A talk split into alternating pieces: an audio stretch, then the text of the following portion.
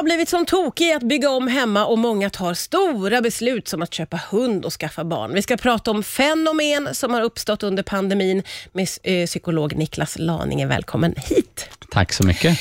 Du, om vi tar avstamp i förra året eller förra våren och sommaren eh, när vi liksom precis hade kommit in i pandemin, då utbröt det ju någon slags bonanza i att eh, göra om hemma, renovera, bygga om, bygga altan. Eh, det var liksom det första steget man såg. Varför blev det så, tror du? Jag tror att det egentligen är ganska enkelt. Alltså folk hade både tid och pengar över. Och dessutom om man går och drar och ser någonting återkommande, att ja. det är någonting man stör sig på, så ja, det är liksom en, inte så konstigt egentligen att man att det blev en sån stor effekt. Nej, det... väldigt många är ju som fick stanna hemma och jobba hemifrån, och så plötsligt ser man sitt hem då med lite nya ögon, eller hur ska man förklara det? Ja, ja men visst alltså. Men det, sen, jag tycker att det är spännande den här liksom impulsen som många verkar ha att ändå vilja förbättra. Det är inte så att man börjar liksom hårda. De som hade jobb kvar, bara spara de pengarna. Utan att ändå, nej, just det. Ja, dra, nu, dra till byggvaruhus. Ja, men, gud vad mycket är det kvar. När det är liksom inga utelunch eller restaurangbesök och sådär. Så bara, ja.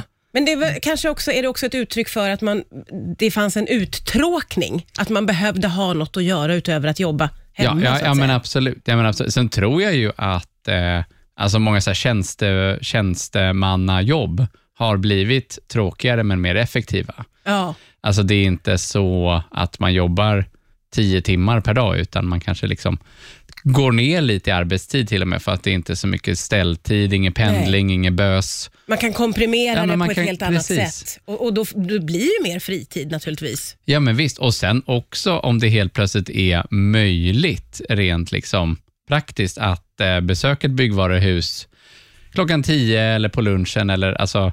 Jag vet inte hur många möten jag själv har varit inne där folk typ tvättar samtidigt ja. eller så här på väg till mataffären. Jag vet att mataffärer har ju sett andra besöksmönster också. Mm, ja, men inte precis. De här liksom alla kommer efter jobbet. Utan, nej. Nej, och det där har ju varit, dels så har vi fått den friheten, dels så har det ju blivit det här viktiga att man ska försöka undvika vissa tider. Det är ju också nytt för oss att inte gå och handla på fredag klockan arton då. Nej men, nej, nej men exakt, och det är ju superkul att så många har agerat på det och kunnat liksom. Ja. Man bara, ja, plockar upp lite trätrall på lunchen och sen så jobbar man igen det sen efter, eller man kanske inte ens behöver jobba igen det för man fikar ju inte. Nej, nej men precis. Så, så det är så inget, det... inget jobba igen på det nej, sättet. Nej, nej, det är ju, det är ju helt otroligt ja. när man tänker på det. Min känsla är ju att ganska många har valt att ta stora liksom, livsomvälvande beslut som att köpa hus på landet och flytta ut helt och hållet. Köpa hund, begreppet coronahund är ju liksom, mm. hundarna tog ju slut förra året för att det var så många som skulle köpa. Skaffa barn. Att man, vad, vad beror det på tror du att vi vill göra sådana stora saker? Men jag tror att det blir någon sorts... Alltså dels som jag sa, sa innan låten här att eh, det har ju blivit lättare att fatta de stora besluten. Vi är i ett undantagstillstånd. Många har ju säkert märkt att det går åt mindre pengar när man inte reser och jobbar på kontor. Mm. Eh, och, och dessutom så, så som sagt är det ju lite tråkigt. Så jag tror att det blir någon sorts liksom, uppdämt behov ja. som man... Alltså tyvärr vill jag ändå säga så här, kanaliserar i det här superbeslutet. Ja. Så hade man, jag tänker liksom, ska vi ta med oss någonting? Ska vi skriva någon liten bok till oss själva? Vad ska vi göra annorlunda nästa gång? Så kanske det är så här, ja men hur, hur gör vi redan nu så att det kan bli lite roligare? Ja. Eh, lite så här, kontinuerligt roligt. Istället för att vi ska gå och dra i liksom flera månader och sen bara, nej men nu, nu flyttar vi. Och sen flytta ut i skogen. Ja, för ja. jag vet inte om det... Alltså det går väl alltid att ångra sig, men det kanske inte är så här... Ja, fast det är ju väldigt... Det där är ju stora beslut. Men, men det där är ju intressant som du är inne på. För jag tror att många av oss känner att det liksom puttrar på i en lite grå massa. Det, det händer ju ingenting. Och vi träffar inte vänner och inte familj. Och det, det händer inget på helgerna och inga restaurangbesök. Eh, hur... Om man då... Istället för att kanalisera i att köpa hund eller hus. Hur, hur skulle man ja, alltså lyckas? Jag, nej, men det var faktiskt väldigt roligt. Jag var... med sån här, vad heter det? Clubhouse-rum där ja. vi pratade sådana som jag. Ja. Eh, och då var det en av en eh, amerikansk bekant som också, ja men han är som jag, expert på det här med beteende. Ja. Och han var så här, jag kom på att det här kommer bli extremt tradigt med lockdown och det finns inget tydligt slut. Så han sa till sig själv så här, nu när det är lockdown och det är pandemi och hej och hå, då ska jag ta tag, då ska jag ha ett projekt. Mitt coronaprojekt. Mm-hmm. Och det ska vara en sån här sak som jag skjutit på hela livet. Jag har liksom aldrig fått tid att göra det. Typ lära sig spela gitarr, skriva en bok, vad det nu kan vara. Mm. Och man var så här, det ska vara så kul att så här, det ska kännas som att när det här väl är slut så önskar jag att så här, ah, men kan inte corona hålla på typ en vecka till så att jag kan bli klar. Ah, och okay. den, den kände jag liksom att jag gärna hade behövt höra där i typ ja, men för exakt ett år sedan. Ja, verkligen. Alltså, här... Då kanske man hade kunnat klämma ur sig en bok eller ja, någonting. Ja, men en då. bok eller typ, ja men vad, vad vet jag, vad vill man göra? Man vill väl kanske spela ett instrument, måla ja. tavlor eller ja, kanske. Ja, jag, jag, jag säger så här, börja röka. Det kan vara något härligt så här, nu äntligen har jag tid för det. Det är så här, liksom, rökförbud på alla utserveringar. Men, nu, men hemma kan här man på min trall, jag, jag bestämmer här på min trall som jag har byggt här. Jag exakt, äntligen kan ta tag i det och hålla på med det nu. Sitta och bolma i trädgården. Ja, man kan ju göra vad man vill faktiskt. Ja, ja men exakt. Det bara så här, men jag har en vecka till rökning här innan pandemin är slut. Ja, just det. Ja, nej, men jag Sen tänker att så här, då blir det ju lite mer kontinuerligt kul. Ja, just det. Eh, och som man faktiskt så här, ja men nu är det ju, nu kan jag unna mig att hålla på med det här. Ja. Så det tyckte jag var ett väldigt bra förslag. Ja, det Sen var så det faktiskt. Ju du ett bra förslag med dina filmkvällar. Ja, min familj har ju infört filmkvällar på onsdagar. Och det har varit väldigt mysigt för att det, vi gör någonting tillsammans i lilla familjen. Mm.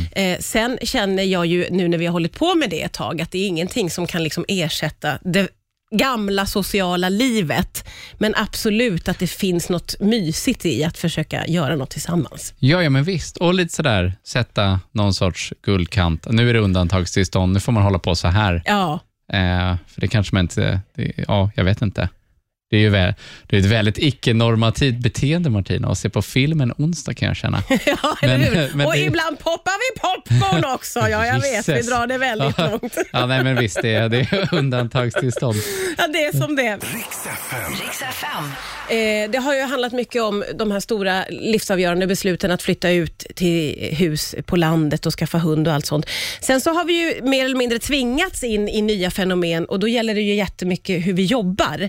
Det här med att, som vi sa innan, att man har suttit hemma eh, och att man också jobbar ihop med andra på ett nytt sätt och socialiserar med sina kollegor via datorn. Det är ju också ett väldigt nytt fenomen får man ändå säga. Ja, och ett ganska tråkigt fenomen tror jag att många, ja, det är väl ganska uppenbart. Ja. Men det blir ju ingen, det, det blir ju så otroligt uppgiftsorienterat arbetet ja. nu för ja, men vi som framförallt gör det på distans. Mm. Det finns ju liksom inget utrymme för magi eller oväntade saker. Utan det är ju, alltså det här klassiska, vad är det man pratar om på amerikanska, så här watercooler-konversationer. Eh, man ses och så snicksnackar man lite över, mellan avdelningarna. Det finns ju inte längre. Hur kommer, hur kommer det att påverka oss, tror du, i långa loppet? Ja, men på, på kort sikt så tror jag att det är väldigt... Det, ah, det, det finns ju tyvärr liksom ingen grupp där man kan jämföra med. Men jag tror att det kommer att vara färre liksom oväntade förbättringsförslag och idéer. Mm. Alltså man bara man gör mest det man alltid har gjort. Ja. För man får ju ingen, alltså, ja men om vi tänker ner er här på radion liksom. Det är ju ni på programmet tänker jag som mm. pratar med varandra. Mm. Och ingen från något annat program eller från någon annan avdelning. Mm. Och så är det ju för de flesta tjänstemän nu. Ja precis, det känns som att man hamnar i mindre och mindre bubblor, mm. att man kanske liksom umgås med eller träffar dem via datorn då som man jobbar närmast.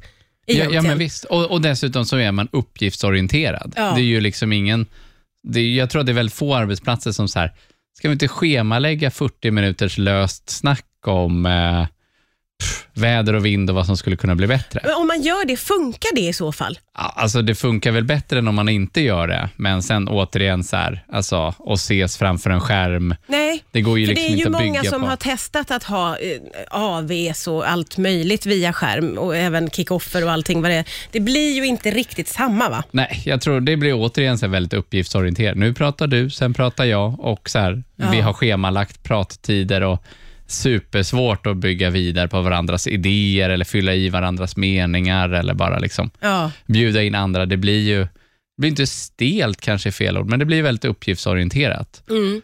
Och, och då, ja, då dyker det inte upp så mycket magiska liksom. Dels inga roliga saker men heller inga så här oväntade. Nej. Det, det precis, blir väldigt förväntat allting. Ja, ja men verkligen. Men det, men det som är fördelen är väl liksom att när, när allt det här släpper, ja, så kan vi bara ägna oss åt det när vi ses. Just det. Och så kan vi sitta och svara. Bara kallprat. Ja, men, ja, men liksom på gott och ont. Men ja, istället för att sitta liksom bredvid varandra i ett öppet kontorslandskap och svara på mejl typ. Mm, så det, mm. det gör man väl minst lika bra hemifrån soffan, ja, eller sovrummet eller... Det blir ju väldigt, väldigt intressant att se vad som händer med de här fenomenen när vi kommer ut på andra sidan. Mm. Det, eller hur? Ja, ja, gud ja. Men alla ni som har köpt hund, jag menar, ni, ni får ju stå ett kast nu, hörni. Alltså, det, ja, alltså ni som har byggt trall, ni kan väl liksom skrota den, och ni som har flyttat ut till... Uh, Katrineholm, alltså ni, ni är ju välkomna tillbaka. Kan flytta tillbaka, ja, ja, nej, men visst, nej, men det är ju så. Men hundar och bebisar, de får man ju. Ja, nej, men ja, där får man stå sitt, ja, kast. Ja, så är det ju, ja, verkligen. Niklas Laninge, psykolog, tusen tack för att du kom till Riks F M idag. Tack.